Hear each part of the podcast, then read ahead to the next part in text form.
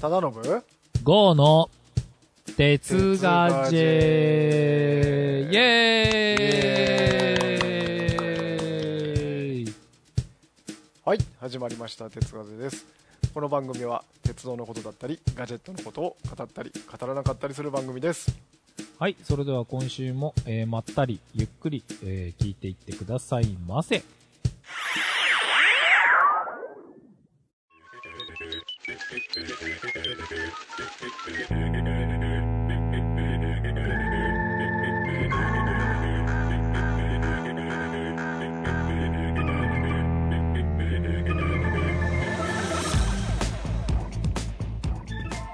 はい、はい。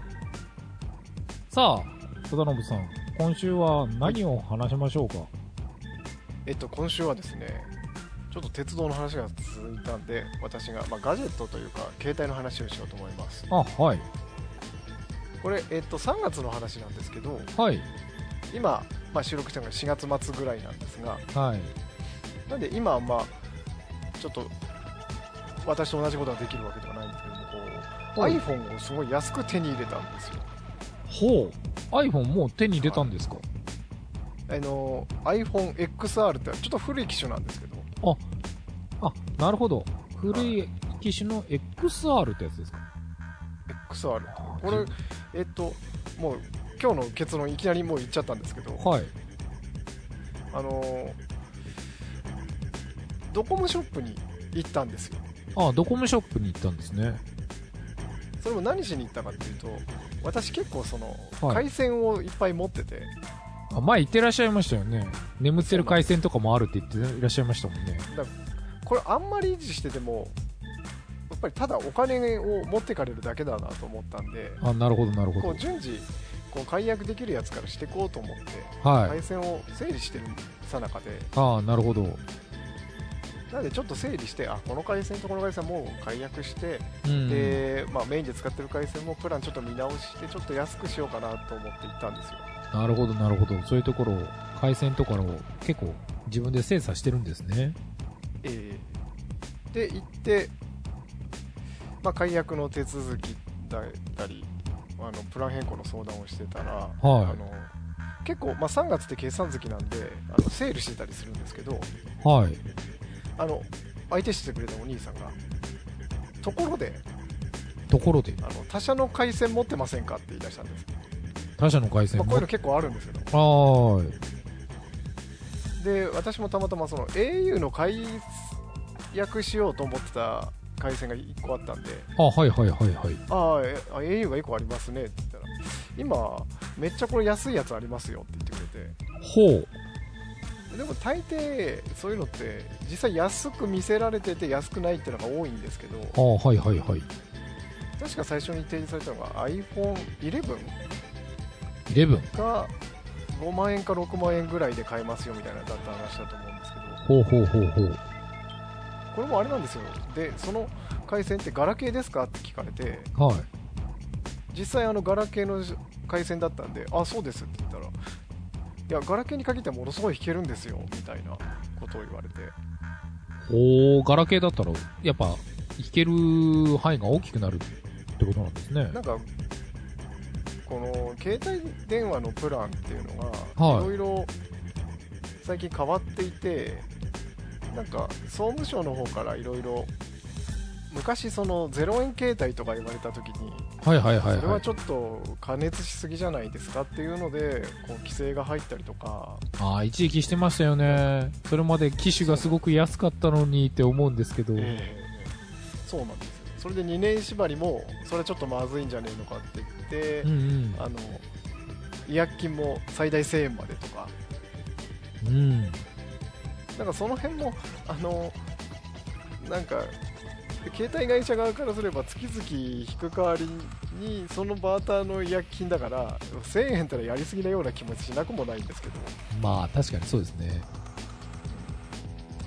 でまあ話を戻すと、はいそのそんな気はなかったんですけどよくよく見てみたらで僕 iPhone11 はそんなにでも5万円は安いけれどもうんうん。 5万円で iPhone11 を手に入れたとしてもそんな使うかなって時に5万円分の価値は自分としては見出せないなと思ってあ、なるほど、なるほど。お兄さん他にありませんかって言ったらうん。いやいやありますと多分一番得なのはこれですって出てきたのがえ iPhoneXR の何ギガな 128GB でかいっすそねこ。そこそうなんですよで真ん中のクラスじゃないですかねでも多分 X 6412826とかなんですよまあ、それぐらいですよね。はい、でそれが定価で多分7万円前後だと思うんですけどあ、はこれ7000円ですっていうい。なんですか、その値段。いやいや、ま、待って待ってと丸1個書き忘れたんじゃないっすよねみたいなどんだけ安いんですか。10分の1ってなかなかないですよ。しかも iPhone でしょそうなんですよ iPhoneXR ってでも普通に使う分には全然いいスマホだと思うんではただただなんですよい。うんこれ au から乗り換えでっていう話なんであここで油断しちゃいけないんですよねなるほど、なるほど。乗り乗り換換えてきて回線代金が月々3000も4000もかかっちゃうとえ。うそれこそ1年も経ったら4万円近くになっちゃうわけなんでん。ですよ。対してこれはうまみがないぞっていうことになるわけじゃないですうか、ん。でその辺どうなんですかって聞いてみたらうん。あそこはこうドコモに乗り換えてきますでここもまたガラケーからの乗り換えだとうんうんかなりその国としてもプッシュしてるらしくてスミスマホに乗り換えてほしいっていう、はいはいはいはそのプランでもかなり安お安くできますい。はいはいはい。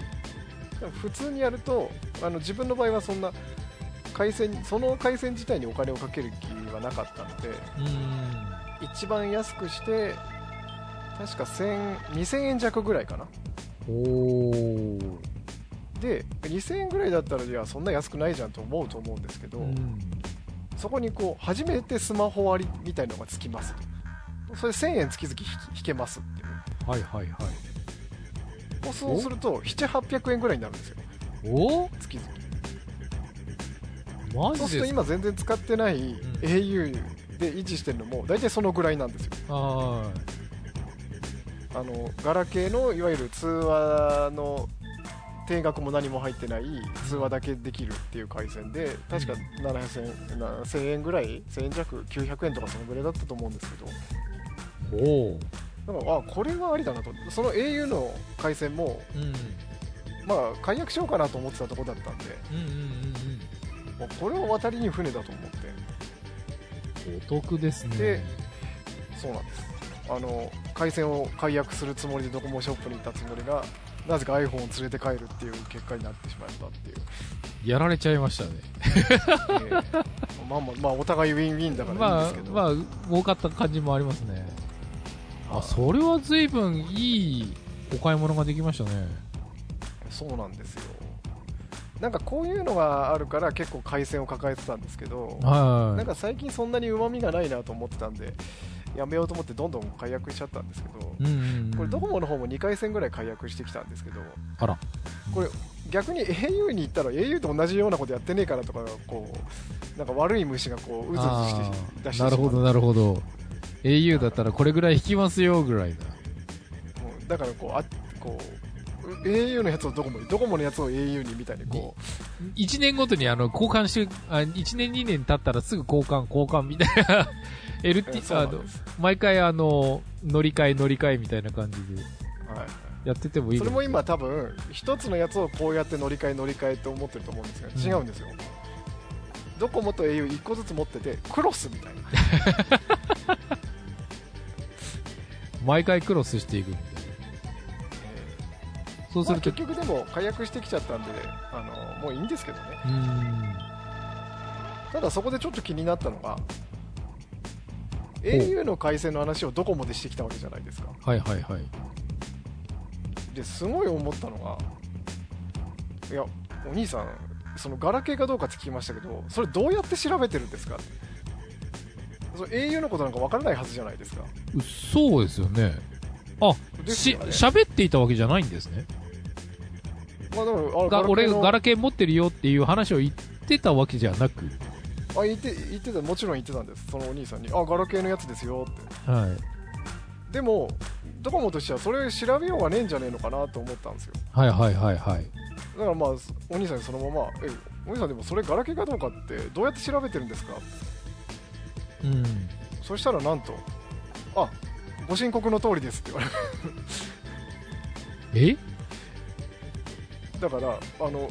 ガラケーだよって言われればそうやって手続きしてるってことですよねきっとだからこれっていいのかなってちょっと思っちゃってほうほうほうほう私たまたま本当にガラケーの回線だったからよかったですけど、はいはいはいあはいのスマホの回線持ってて「あ僕 au ガラケー持ってます」って言ったらそれ通っちゃうんじゃねえのとか思ったんですよねああそういうことその時に割引率が変わってきちゃうってことですよいねや全然違うんですよだから総務省のルールかなうんスマホからスマホだと2万円か3万円しか引けないっていうルールができたらしくてあへえでも今回7万円が7000円だからそれどころじゃないじゃないですかうんうんうんうんだからそれはスマホかんガラケーからスマホに乗り換えるっていう特例を持ってそういう風にできるってことらしいんですよなるほどなんであのその回線がガラケーかどうかっていうのを確かめる必要が本当はあると思うんですけどですよねただそれはあの申告の通りにやってますって アナログだなアナログというかなんか抜け道っていうかですよねまああの、まあでもお客様のご申告が第一みたいなまあだからもう結局自分としては回線も全部解約したりしちゃったんで、うあんのそういう悪いことはしないですけどうんうんうんうんまあそんな感じであの iPhone を手に入れてきましたっていうお話でした、なるほどいいですねそういう感じであのさっきみたいなそのさっき言ったクロスみたいなことができてやすそのたんびにあの機種とかが安く手に入るって話であれば、はいはいはいあの機種代が安く済んでいいなって今ちょっとふと思いましたね5年とか6年ぐらい前はあの結構そういうやり方が本当にやりやすくてトータルであの携帯代を0円以下にするってのもそんなに難しくなかったんですけど、うんまあ今あんまりやりづらいですよねまあそうですねとは言ってもまあその当時の構造が長く携帯を契約してる人がそのしょっちゅう乗り換える人の機種代金を負担するみたいな構造になってたんで、うんまあ、そんなに健全な状態ではないなとは思っていたんですけれどもだからまあある程度やむを得ない部分かなとは思いますがまあそうですね。まあ、普通じゃ考えられない状況でしたからね、今まで。携帯が0円で普通にあの、手に入るっていうこと自体がおかしいだろうみたいな。またさらにうまくやるとあの月々3円とかで維持できるっていう恐ろしいです 時代よがあったんね。であの、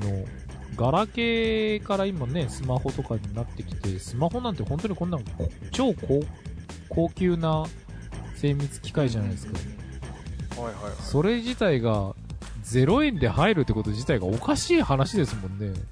そうなんですよ、ね、こんなんだって5万とか6万だって今、今普通にそういう風に値段で出し、買っているのは、それがし所定なんですよね。今うんうんあの内容を見るとスマホって実際はまあ安いですよねだって普通に音楽プレイヤーとか高級なの買っても45万とかしてたりしたじゃないですかしますね。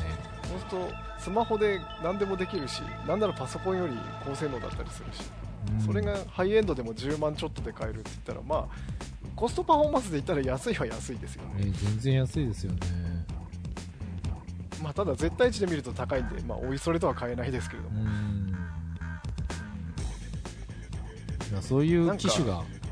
手軽に入るっていう風にできるのはめっちゃポイント高いですよね。ですよねなんかスマホが10万円超えてきた時にちょっとあのなんていうんですか浮世の感というか違和感を覚えましたけどねパソコンが7万8万でそこそこのが買える時代にスマホが10万かってパソコンより高いんだってですよね。まあ本当にスマホがめっちゃ高い時代なので、なんかすごいなんか携帯とかに変えるのに10万かとかって考えちゃう と、なかなか手が出なでいすのよで、ねまあ昔まあまあその辺がはと変わってきたん、これが普通なんですけど、いかに今までがすごいなんかあの価格競争をしていたんだなっていうのがよくわかりますよね。